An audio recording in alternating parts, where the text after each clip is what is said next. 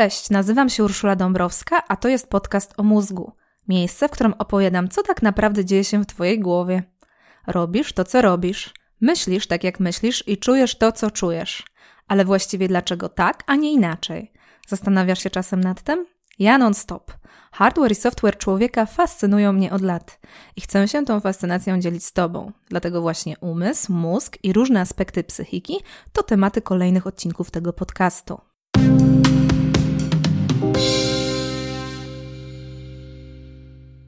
Chciałabym Cię poprosić o zalajkowanie lub obserwowanie strony Podcast o Mózgu na Facebooku. Możesz też dołączyć do newslettera na stronie www.urszuladabrowska.pl. Ale co najważniejsze, podziel się tym odcinkiem ze znajomym lub znajomą, jeśli tylko uznasz, że dzisiejszy temat jest ciekawy lub pożyteczny. No to zaczynamy. Udomowienie człowieka. Bardzo jestem ciekawa, czy takie hasło słyszysz po raz pierwszy. A jeśli tak, to co nasuwa ci się do głowy? Skojarzenia z lockdownem i zamknięciem w czterech ścianach? No tak, są jak najbardziej uzasadnione, ale nie, nie o to chodzi. Dziś nie o pandemii, ani o samotności, a już na pewno nie o wystroju wnętrz. Będzie o udomowieniu w takim znaczeniu jak udomowienie psów, krów i kotów. Choć akurat jeśli chodzi o koty, to ich właściciele mają rozbieżne zdania. Podobno koty tylko udają udomowienie i to niespecjalnie się przy tym starają. Mniejsza z kotami, wróćmy do ludzi. Jak się domyślasz, udomowienie człowieka to musi być coś podobnego do udomowienia psa albo konia, ale jednocześnie coś jednego w swoim rodzaju. I masz rację. Postaram się dziś rozwinąć ten przeciekawy wątek. Poruszyłam go w swojej książce Życie towarzyskie mózgu, ale ciągle wracam do niego myślami, bo jakoś to nie przestaje być dla mnie niesamowite. Na pierwszy rzut oka temat brzmi całkiem tak lajtowo, pluszowo i milusio, ale nie daj się zwieść. Będzie dziś dużo o agresji, naturze człowieka, a nawet o zabójstwach i karze śmierci. Ale spokojnie, pojawią się też wątki bardzo optymistyczne. A do tego opowiem trochę o szympansach, bonobo, a także o srebrnych lisach. Sytuacja wygląda następująco. Jak pewnie wiesz, świat nie zawsze wyglądał tak jak dziś i ludzie też nie przypominali ludzi, których widzisz w lustrze albo za oknem. Truizm możesz powiedzieć? Okay, ale zróbmy sobie taką szybką podróż do naszych pra-praźródeł. Zacznijmy od tego, że nasi najbliżsi kuzyni to szympansy, goryle i orangutany, ale szympansy zdecydowanie najbardziej. Skoro powiedziałam, że kuzyni, to można łatwo założyć, że kiedyś mieliśmy wspólnego przodka. I tak faktycznie było. Tyle, że bardzo, bardzo, bardzo dawno temu. Linie rozwojowe szympansa i człowieka rozeszły się 6-7 milionów lat temu. Szmat czasu ciężko to w myślach pomieścić. Pamiętaj, że wtedy nie było ani szympansów, ani ludzi, tylko taka małpopodobna istota, z której dalej rozwijały się oba gatunki. Z kolei o jakiejś formie człowieka możemy mówić dopiero od około 2 milionów lat. Czyli widzisz, dość dużo wody musiało upłynąć. A my ludzie, tacy jakich znamy z lustra, chodzimy po tym globie dopiero 200 tysięcy lat. Czy to dużo, czy mało? Ciężko powiedzieć, ale dla porównania weźmy na przykład miasta. Najstarsze miasta mają najwyżej 10-12 tysięcy lat, więc z tej perspektywy 200 tysięcy to już ogrom. Przez cały ten czas człowiek ewoluował. I 7 milionów lat temu, i 2 miliony, i milion, i te 200 tysięcy. Ewolucja nie śpi i robi swoje. I zgodnie z jej prawami człowiek dostosowywał się do środowiska, w którym żył. Zyskał wyprostowaną sylwetkę, zaczął używać narzędzi, zaczął posługiwać się mową itd. Tak Nauczył się też wielu pożytecznych rzeczy, przykład polować w grupie, uprawiać role, a ostatecznie nawet składać meble z Ikei. Paleontolodzy są tym wszystkim zachwyceni, a najbardziej tym, że wraz z rozwojem i ewolucją niesamowicie rósł i rozwijał się ludzki mózg. Postęp jest szalony. Współczesne szympansy i nasi praprzodkowie sprzed 7 milionów lat mieli mózgi wielkości dużego grejpfruta, około 300 ml. Pierwsi ludzie, czyli Homo habilis, to już dobre pół litra, a Homo erectus niecały litr, czyli taki powiedzmy kartonik z mlekiem. Największe mózgi mieli neandertalczycy i współcześnie z nimi żyjący Homo sapiens. Wtedy nasze mózgi wypełniały objętość równą 1,5 litra. Piękny wzrost, wiadomo, mózg ważna sprawa. Dobrze robi na inteligencję, spryt i ogólną sprawność intelektualną. Ale uwaga, jakieś 30-40 tysięcy lat temu coś nie pykło, a może właśnie pykło, trudno powiedzieć. W każdym razie mózg zaczął maleć. No a trudno powiedzieć, żebyśmy my, jako ludzie, znacząco cofnęli się w rozwoju. Nie to, że ja mam coś do jaskiniowców czy kultur łowiecko-zbieraczych, szacun i szapoba. Ale czemu oni mieli większe mózgi niż my teraz, to już nie tak łatwo wytłumaczyć. Na ten temat naukowcy mają oczywiście kilka teorii, ale ja przedstawię Ci dziś moją ulubioną i jednocześnie najbardziej popularną oraz prawdopodobną, przynajmniej na dziś, czyli rok 2021. Okazuje się bowiem, że nasze mózgi zmalały, bo człowiek się udomowił. Tak, tak, dobrze słyszysz, sam siebie udomowił. Dokładnie tak, jak udomowił psy, krowy, świnie, gęsi i konie. Każdy z grubsza wie, jaka jest różnica między wilkiem a spanielem, mopsem czy innym piesełem.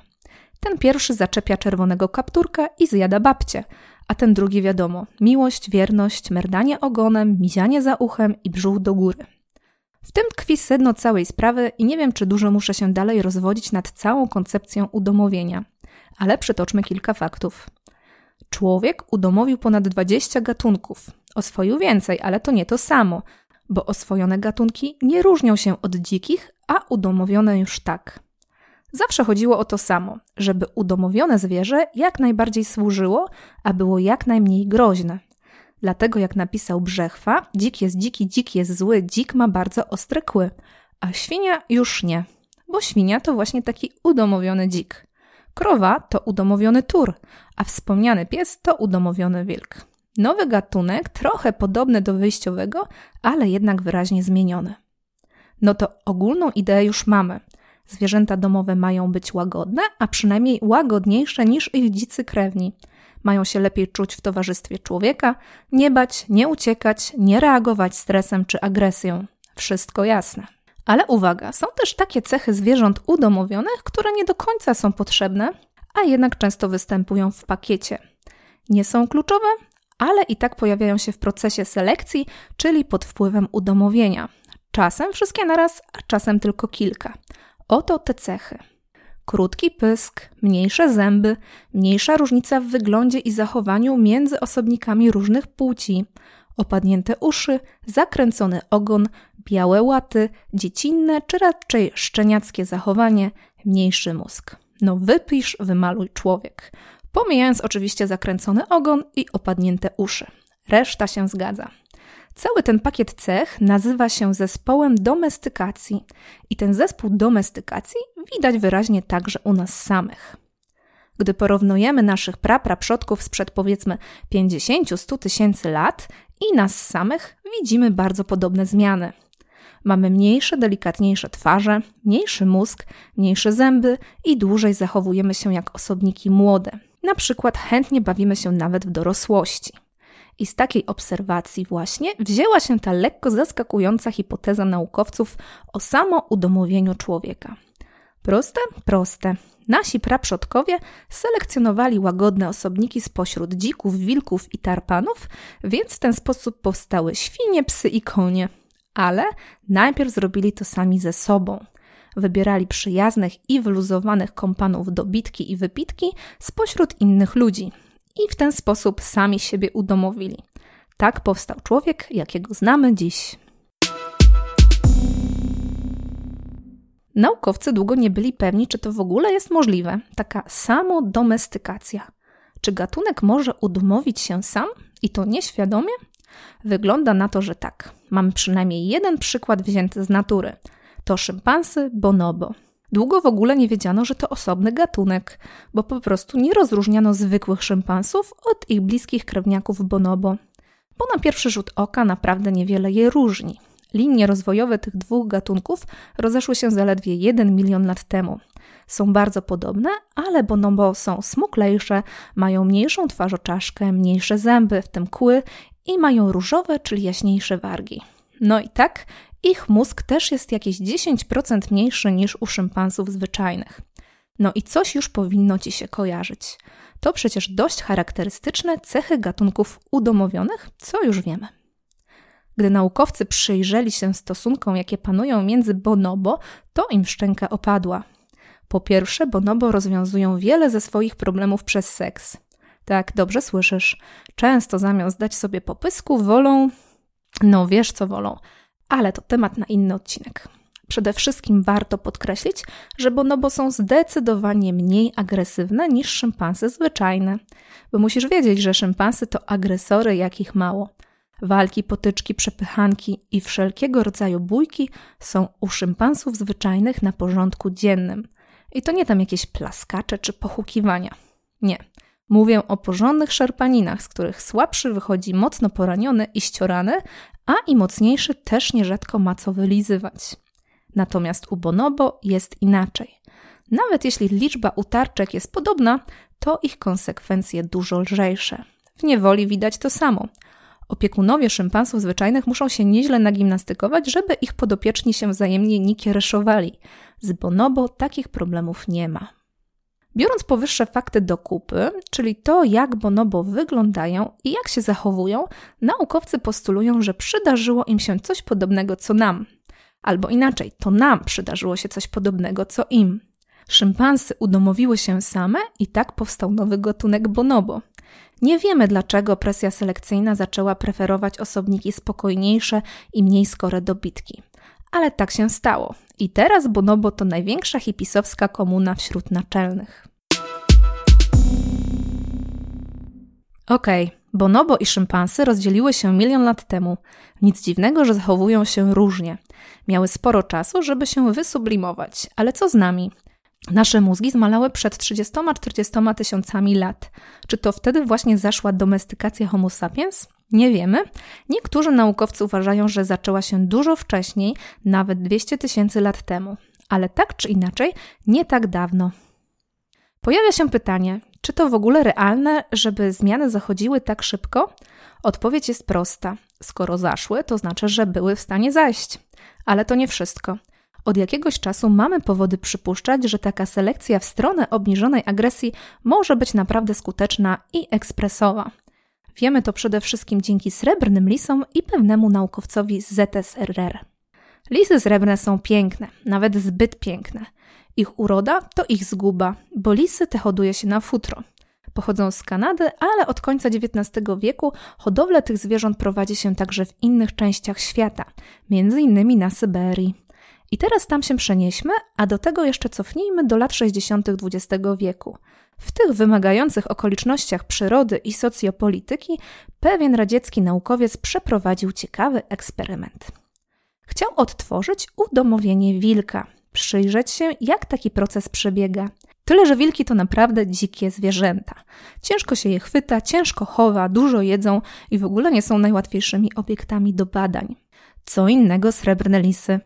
Te już trzymano w niewoli w licznych hodowlach. Nie udomawiano ich, bo nie miały być towarzyszami ludzi, a jedynie odkarmiano i zabijano na futro. Ale pana Bielajewa nie obchodził handel tym surowcem. Wybierał do swojego eksperymentu młode, które najmniej bały się człowieka. I tak z pokolenia na pokolenie zostawiał do dalszego rozrodu takie listki, do których można było coraz bliżej podejść, zanim te zaczęły się rzucać. Prosty czynnik selekcyjny – i okazało się, że bardzo skuteczny. Już po kilkunastu pokoleniach, czyli po kilku latach, większość miotu była spolegliwa, łagodna i uległa, tak jak szczeniaki. Udomowione lisy Bielajewa merdają ogonem, mają krótsze łapy, opadnięte uszy, dają się prowadzić na smyczy, akceptują towarzystwo psów, są spokojne wobec ludzi i nawet nadają się do domów z ogródkiem. Nie przyjęły się jako zwierzę domowe z bardzo prozaicznego powodu. Cuchną jak dzikie. Wniosek z eksperymentu Bielajewa jest prosty. Wystarczy presja selekcyjna na jeden jedyny aspekt spolegliwość i niską reaktywność wobec człowieka, a kaskada zmian wydarza się w mgnieniu oka. W mgnieniu oka z perspektywy ewolucyjnej, bo realnie to w skali kilkunastu, kilkudziesięciu pokoleń. Jeśli u człowieka każde pokolenie to 25 lat, to w jednym milenium mamy 40 pokoleń. 2000 lat to 80, 10 tysięcy lat 400 pokoleń. Czy to wystarczy, by zmienić człowieka? Musimy przyjąć, że musiało, choć żaden naukowiec głowy za to nie da. W każdym razie efekt jest taki, jak każdy widzi. W porównaniu do naszych najbliższych kuzynów, zarówno szympansów, jak i bonobo, jesteśmy jak łagodne baranki. Wiem, trudno w to uwierzyć, ale naprawdę tak jest. Nawet jak sobie jeden z drugim po pijaku wybije jedynkę albo złamie żebro, to naprawdę kropla w morzu tego, co robią inne naczelne. Policzono, że w ludzkich społecznościach jest tysiąc razy mniej fizycznych konfrontacji niż u szympansów. I nie mówimy wcale tylko o czasach współczesnych. Antropolodzy przebadali pod tym względem ludy łowiecko-zbieracze i przysłowiowi dzicy są naprawdę całkiem cywilizowani. Ludzie naprawdę nieźle dogadują się w swoich małych społecznościach. Nie to co szympansy. I teraz uszami wyobraźni słyszę pytanie, jakie mi teraz zadajesz. Ula, wszystko pięknie, ładnie, ale skoro jest tak dobrze, to czemu jest tak źle? Czemu są wojny, napady, walki gangów i całe okropne złotego świata? I ja się teraz kulę w sobie, bo przecież ślepa nie jestem i doskonale zdaję sobie sprawę, że głupio nie gadasz. Ale na szczęście nie muszę bronić tezy o udomowieniu sama. Mogę się podeprzeć argumentacją brytyjskiego antropologa i prymatologa Richarda Rangrama. Jeśli interesuje Cię ten temat, to sięgnij po jego książkę Paradoks dobra. Dlaczego jesteśmy tak dobrzy, skoro jesteśmy tacy źli? Tymczasem spróbuję w kilku zdaniach streścić poglądy naukowca. Gdy myślimy o kotach, psach, srebrnych lisach i o ich udomowieniu, najważniejsze jest dla nas to, by się nie rzucały, żeby były łagodne, żeby można było do nich podejść, pogłaskać, popchnąć, żeby się nie bały ani nie atakowały. To wszystko sprowadza się do jednego do poziomu reaktywności. Zwierzę ma spokojnie znosić obecność ludzi, ale też innych zwierząt. Jego układ sympatyczny, czyli system mobilizacji organizmu, powinien działać na pół gwizdka albo jeszcze słabiej. Dzikie zwierzęta nie są agresywne od tak sobie. To ich sposób radzenia sobie z przeciwnościami. Szympanzy są agresywne, bo ich miejsce w stadzie jest non-stop poddawane próbie. Muszą każdego dnia udowadniać, na jakim szczeblu drabiny społecznej stoją. Ta ich pozycja jest nieustannie zagrożona, więc powodów do utarczek nie trzeba szukać. Stąd te wszystkie bójki i przepychanki.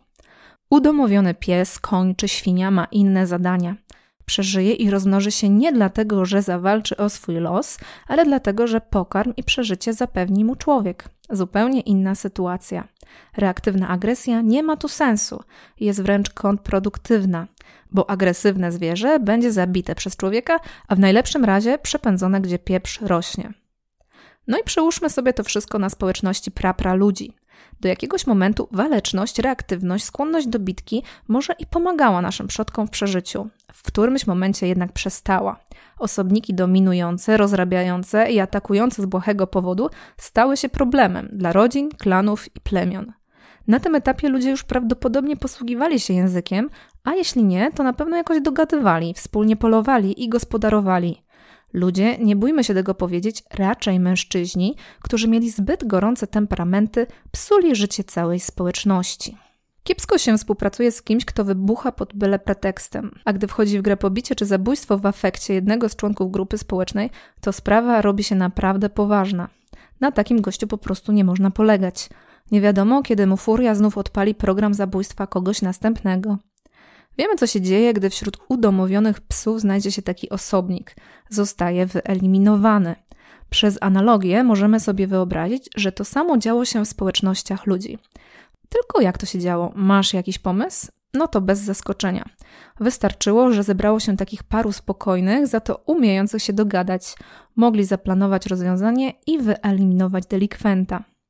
No i teraz od razu ważna sprawa. Żeby to tak mogło zadziałać, to ludzie musieli być bardzo hej do przodu.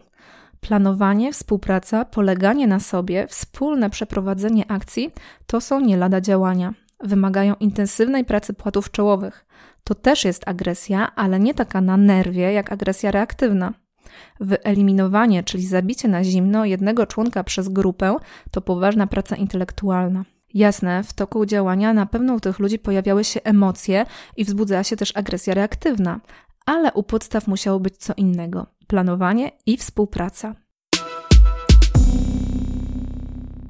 Tak naszą współczesną, dwoistą, anielsko-diabelską naturę tłumaczy dr Rangram. Nie wiem jak ty, ale ja to kupuję. Mogliśmy się udomowić, ale to znaczy, że byliśmy jednocześnie obiektem i podmiotem tego udomowienia. Nasi praprzodkowie chcieli współpracować, żyć i rozmnażać się z ziomkami w miarę spokojnymi, przewidywalnymi i spolegliwymi. No ale nie wszyscy tacy byli. Więc ci spokojni i spolegliwi musieli nauczyć się na zimno usuwać agresorów z grupy. Dzięki agresji proaktywnej, tej chłodnej, zaplanowanej i wyrażanej grupowo, ludzie pozbywali się agresji reaktywnej, gorącej, natychmiastowej, zależnej od pobudliwości, agresji typowej dla innych naczelnych.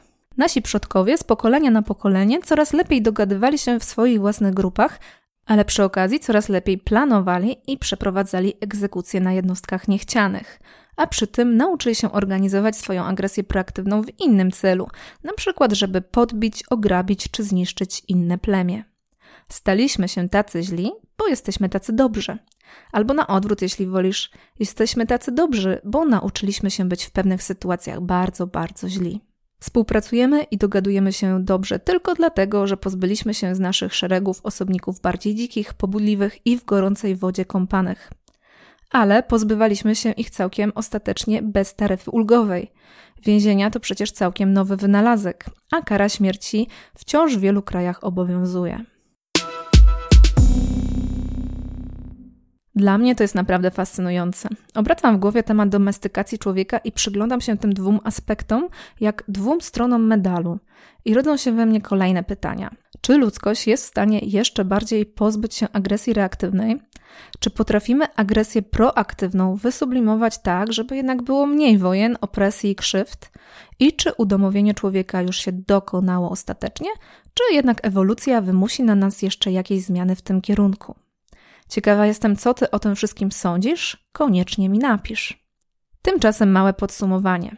Dużo było o agresji, ale tak naprawdę samo udomowienie człowieka to świetna sprawa. Ja wiem, że mniejszy mózg to może słaba reklama tego zjawiska, ale są i plusy.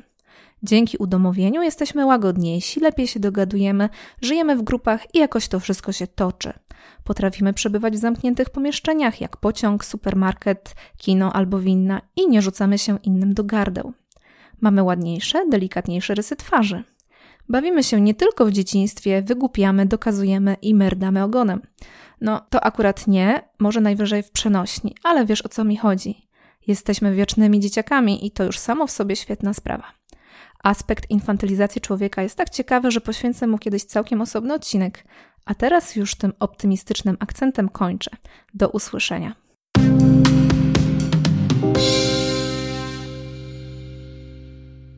Dziękuję za wysłuchanie tego odcinka. Jeśli chcesz więcej informacji na mój temat, zapraszam Cię na stronę www.urszuladabrowska.pl. Znajdziesz tam mojego bloga oraz opisy książek. Zapisz się do newslettera, a informacje o nowych odcinkach będą wpadać prosto na Twoją skrzynkę mailową. Podcast o mózgu jest także na Facebooku. Zapraszam do polubienia strony i kontaktu. Tymczasem do usłyszenia. Dobrego dnia, dobrej nocy. Ula.